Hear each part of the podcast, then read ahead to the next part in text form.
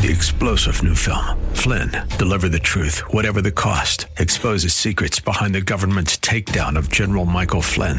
Flynn knew what the intel world had been up to. He ordered the first audit of the use of contractors. This set off alarm bells. He told the truth. He was the most dangerous person for Donald Trump to hire. They had to get rid of Flynn. Flynn, deliver the truth, whatever the cost. Available now. Watch it today. Go to salemnow.com. Salemnow.com.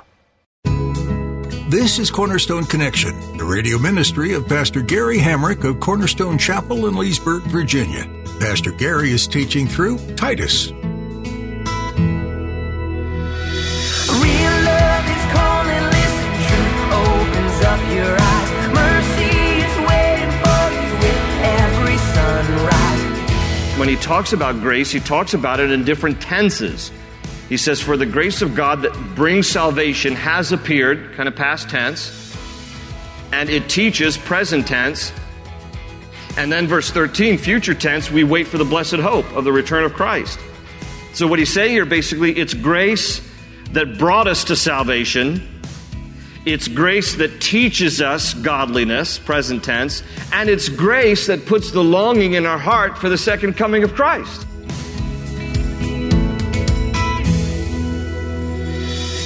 Just like God Himself, who was and is and is to come, God's grace continues through history. Pastor Gary will show us today that grace brought us to salvation. Grace teaches us godliness, and grace makes us long for the second coming of Christ. Our past, present, and future are wrapped up in the powerful grace of God. Without His grace, we are lost. But if you are in Christ today, His grace has brought you there, and it is by His grace that you are saved. Praise God for His unfailing grace. At the close of Pastor Gary's message today, I'll be sharing with you how you can get a copy of today's broadcast of Cornerstone Connection. Subscribe to the podcast or get in touch with us. But for now, let's join Pastor Gary in the book of Titus, chapter 2, with today's edition of Cornerstone Connection. There is nothing, I think, more, and I say this with all due respect to every woman manager or CEO, but there is nothing more, I think, in, in, in the overall economy of the family, there's nothing quite as valuable and to be cherished as a woman who simply wants to love her kids and raise her kids and is content to find that fulfillment in just simply being at home. You know, when Terry and I first got married, uh, she, she had her elementary ed degree, and uh, so she worked for Loudoun County Public Schools. And for a couple of years until we had Tyler. And when, when she got pregnant with Tyler, uh, you know, she, she said to me, I really prefer to stay home.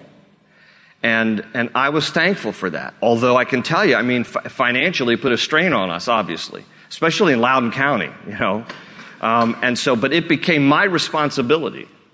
It became my responsibility that if my wife wants to come home, I'm going to have to figure out how to try to make ends meet to make up for that. That becomes on me. And I was glad she wanted to come home. Uh, but, you know, so I was a youth pastor starting out in ministry, and Mondays were my day off. And so I, she left Loudoun County Public Schools, and I went to work as a substitute teacher every Monday at Loudoun County Public Schools to get extra income for our family. And we just made that decision, and it was a personal decision. And this has to be a personal decision every family makes. We made that personal decision. We're going to tighten our belts, and we're going to do what we can so that Terry can be home with our kids. And, you know, and I remember things like, you know, we, we didn't have the luxury of buying disposable diapers. For the first few years that our kids were in diapers, it was cloth diapers. And we just made that decision because we, we decided where are we going to budget our money so that we can, you know, make ends meet and have uh, Terry home. And we just made personal decisions like that. I can still to this day smell the bleach of diapers in the in, in the washing machine. And it was a wonderful thing when you know then over the course of time and, and you know you start to get a few raises and one of the first things we're like off the budget was like we're getting rid of the cloth diapers and we're going to the disposables. And i don't care if it takes 500 years for them to disintegrate on the landfill. We're going disposable diapers. And it was a wonderful treat, you know, for us. But all I'm saying is, I'm just giving you a little, a little glimpse into decisions we made because I don't want any woman to feel any less appreciated or valued because you desire to be at home to raise your kids and to love your husband and to be a stay at home mom if you're able to do that. Because there's, there's nothing quite as valuable and cherished as a mom who gives loving attention and nurturing care to the children whom she bore. And so that should also be respected and that should be valued. And I just, you know, in, in our culture sometimes we, we, we value things because people are paid. And a stay at home mom is one of the most thankless, obviously underpaid jobs uh, that, that we should appreciate and should honor. Because nobody's going to, at the end of the year, say, You changed 1,325 diapers, you're going to get a $10,000 bonus. Ain't going to happen. There's no quota. There's nothing. There's no, you know, Christmas bonus at the end of the year. But the reward is immeasurable. And the value is to be appreciated and honored. So when Paul writes here in this language, I don't want you to look at this and think, this is just old fashioned stuff. This is also to be understood in the context of women to be valued and appreciated who also desire to be at home and to love their husbands and love their kids. And, and that's, that's an honorable and noble, noble thing. Then he moves on, he says similar, and, and when he talks about so that no one will malign the word of God, in general, that can be said to anybody because when, when, when Christians don't live in a biblical, godly manner, whatever the case is, it shows contempt for the word of God. That's what he's saying here. If we don't do things in the way we live that honor God and honor the Word of God, then we end up maligning the Word of God. Then in verse 6, he says, similarly, encourage the young men to be self controlled. There's that word again. In everything, set them an example, he says to Titus, set them an example by doing what is good. In your teaching, show integrity, seriousness, and soundness of speech that cannot be condemned, so that those who oppose you may be ashamed because they have nothing bad to say about us. I find it interesting that there's different words used for old men, there's different words used to instruct the older women, there's different words used to just to instruct the younger women, but when it comes to the young men, it's just one thing. Young guys, be self-controlled. Be self-controlled. Be self-controlled. And then Paul says to Titus, and it's good for you to set an example for them by doing what is good. Uh, in verse 9, he talks about teaching slaves to be subject to their masters in everything, to try to please them, not to talk back to them, and not to steal from them, but to show that they can be fully trusted, so that in every way they will make the teaching about God, our Savior, attractive now, again, there are different places in the New Testament where the issue of slavery comes up. The Bible doesn't condone slavery. This is simply acknowledging the reality of first century Roman Empire. You read different historians, and the numbers vary from 10% to 40% of the entire Roman Empire. Anywhere between 10% and 40% of the Roman Empire were slaves. And they were not slaves based on race. They were slaves based on they were either prisoners of war or they were indentured servants because they were people who needed to sell themselves into slavery in order to pay a debt. That was typically how the slave population was comprised. You were either a prisoner of war, you were captured as some conquest to the Roman Empire, so you were brought in as a slave if you weren't killed, or you, as a Roman citizen, could actually sell yourself to another family, and, and there, therefore it made a, a very uh, disparaging you know, difference between, uh, cult, between um, classes of people. You had the elites who then owned the lower class people. And the elites then, you know, uh, in, in owning you, you became their servant. You could buy back your freedom. You could retain your, um, you could decide you wanted to stay. But anyway, there's, there's a very complicated issue but I, I want to clarify that the Bible's not condoning slavery in as much as this is what it's saying. If you find yourself in that situation, here's how you are to be an exemplary Christian. So that no matter what situation you find yourself in, are you acknowledging the Lord in your life? Uh, the fact of the matter is that Christianity leveled the playing field, even in the first century Roman Empire, between slaves and masters. Because you would come to the church, and even what's implied here, the church in Crete, and you could have slaves and masters worshiping together in the same church. In fact, you could have slaves who were elders in the church, and they became leadership over their masters. So it was, it's the great equalizer. You know, Christianity is the great equalizer. And so in the church, you could even have that scenario where a slave was an elder with authority over his master within the context of the church, having spiritual authority. And so Paul's just saying here, you know, Titus, listen, you need to teach those who are in your church who are slaves in first century Rome, teach them how to be exemplary Christians so that Christ is glorified in any and every situation we find ourselves in. Now in verse 8, he said, uh, sorry, verse 11, he says, For the grace of God, circle the word grace, for the grace of God that brings salvation has appeared to all men. It teaches us to say no to ungodliness and worldly passions and to live self-controlled, upright, and godly lives in this present age while we wait for the blessed hope, the glorious appearing of our great God and Savior, Jesus Christ. I want to make sure everybody understands. Some of this is familiar to many of you, but the word grace basically means the unmerited, undeserved favor and kindness of God toward unworthy people. That, that we have received God's favor and His kindness. We're unworthy. We received God's favor and kindness, even though it was unmerited, it was unearned, and it's undeserved. God is a gracious God. And I want you to notice there in verse 11 that when he talks about grace, he talks about it in different tenses.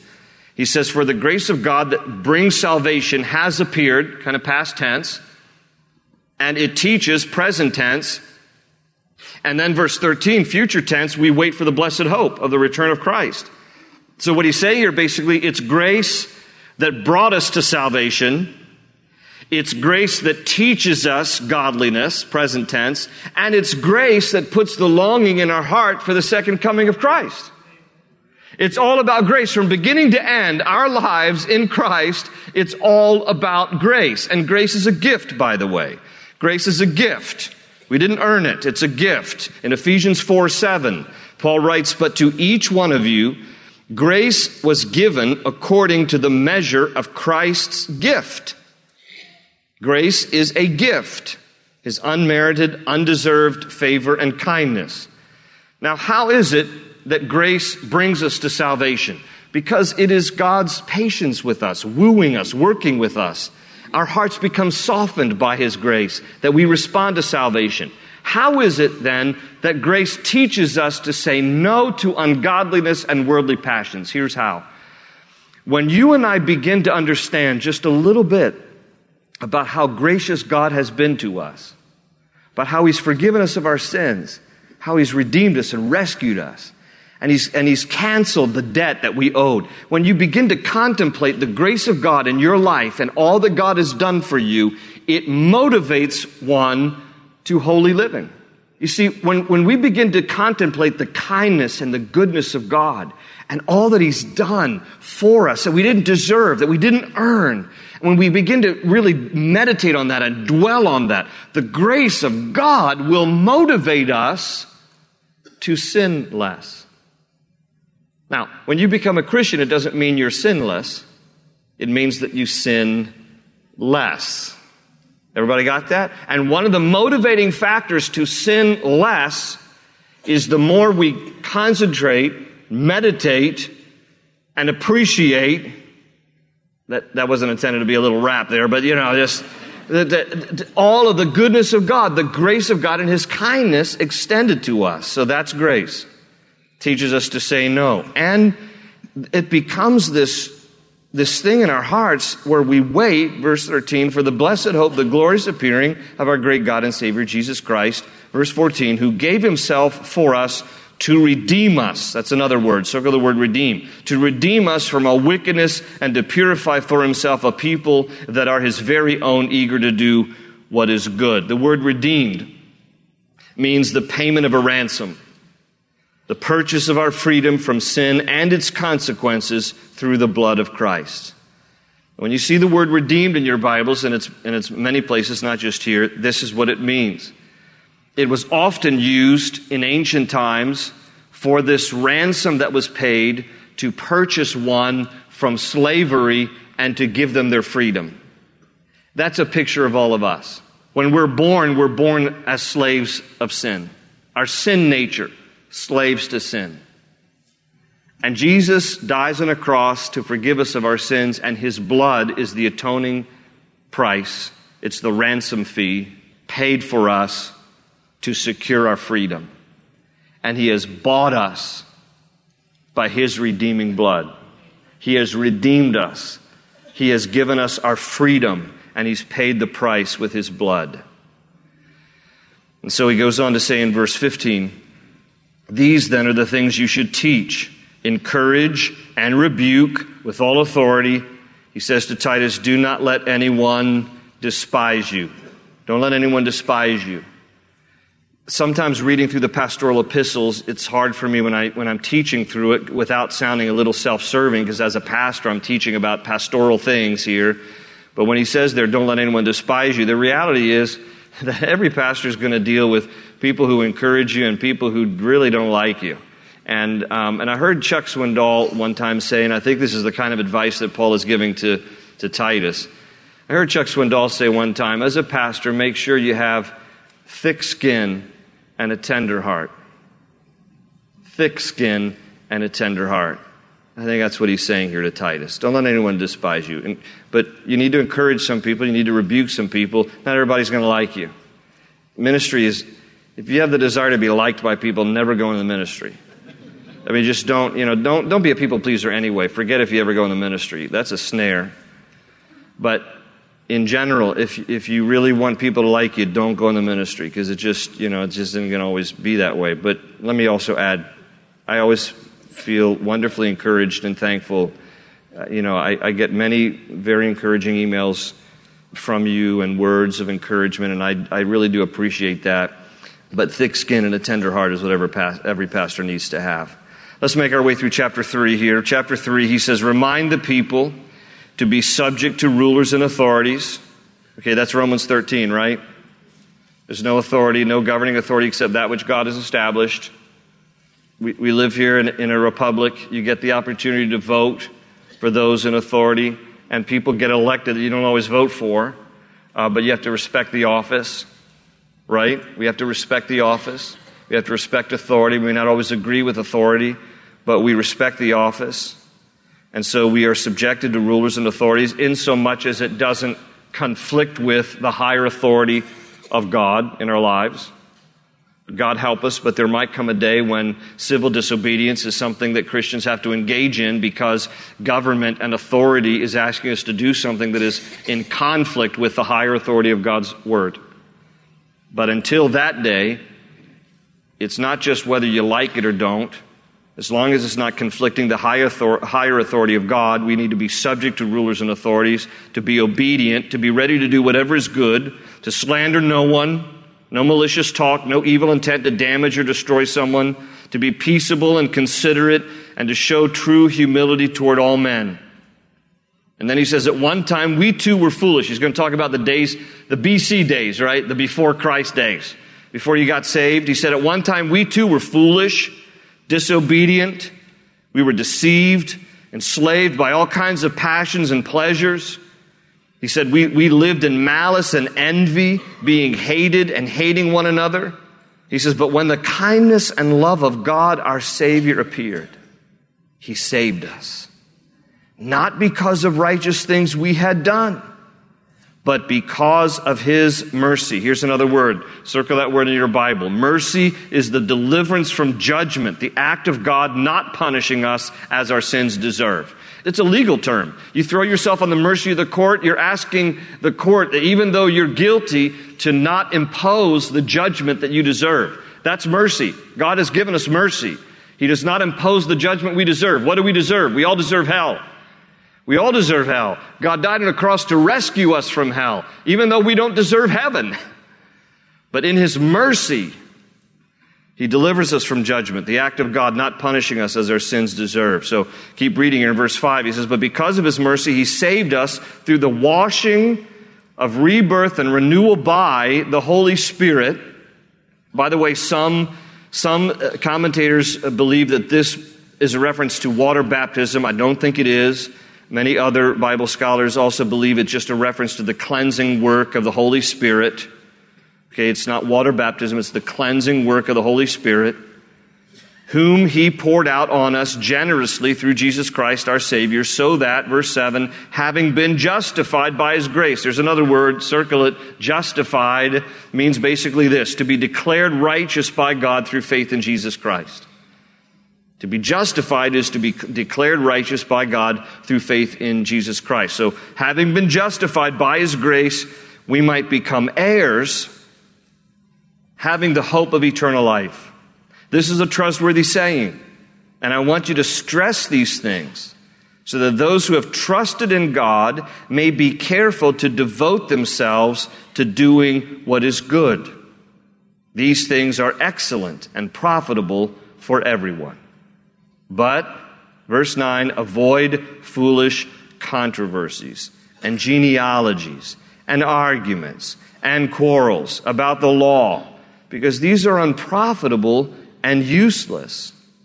He says in verse 10 warn a divisive person once, and then warn him a second time, and after that, have nothing to do with him. Listen, divisive people, I don't care what the context is, it could be at work, it could be in your family, it certainly is true in the church. Divisive people damage the body of Christ. We're all different. But we have to learn in our differences to still love one another and maintain a spirit of unity. And it is easy for people to get bent out of shape and to not like something and, and, uh, and to feel wronged, and then they can turn that into divisiveness. And so the, the warning here is you warn a divisive person once, and then if it happens again, you warn them a second time. And then after that, they're not welcome in the church because the church has to be protected because divisiveness, I mean, listen, I'm not going to ask a show of hands, but I'm sure there could be many hands that are raised that you have a history in some church that blew up, that split because there was the problem of divisiveness. And it is important that the body of Christ learns to still love each other in their differences and to get along and respect each other and honor each other as unto the Lord and really be careful that there's not divisiveness. In the church family, in a church staff, wherever there's divisiveness, it has to be dealt with because it can destroy the body of Christ. Verse 11, he says, You may be sure that such a man, a divisive person, is warped and sinful. He is self condemned. And Paul ends this letter saying to Titus, As soon as I send Artemas or Tychicus to you. Do your best to come to me at Nicopolis because I've decided to winter there. He says, Do everything you can to help Zenas the lawyer. Hey, listen, lawyer's in the Bible, friends. They can be saved too. Help Zenas the lawyer and Apollos on their way and see that they have everything they need. He says, Our people must learn to devote themselves to doing what is good in order that they may provide for daily necessities and not live unproductive lives. Everyone with me sends you greetings. Greet those who love us in the faith. And then, typical for the way that Paul always ends his letter grace be with you all. Amen.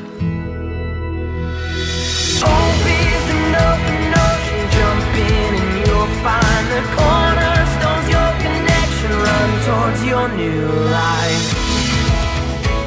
Whenever you're starting out doing something, people have ideas and want to run with those things in a new and fresh way.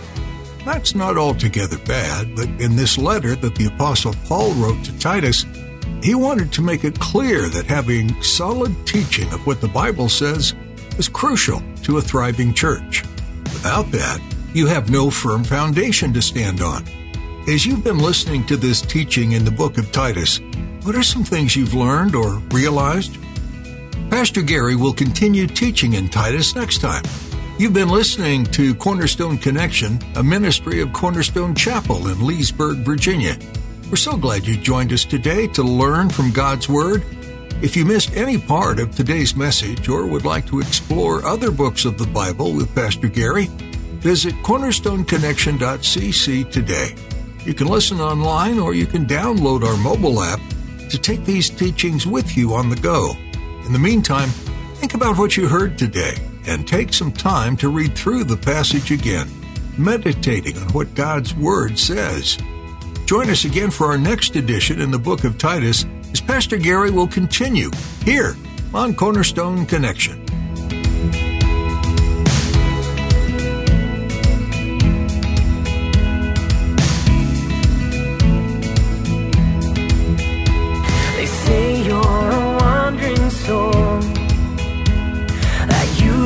No place to go, but still you know, still you know. you're not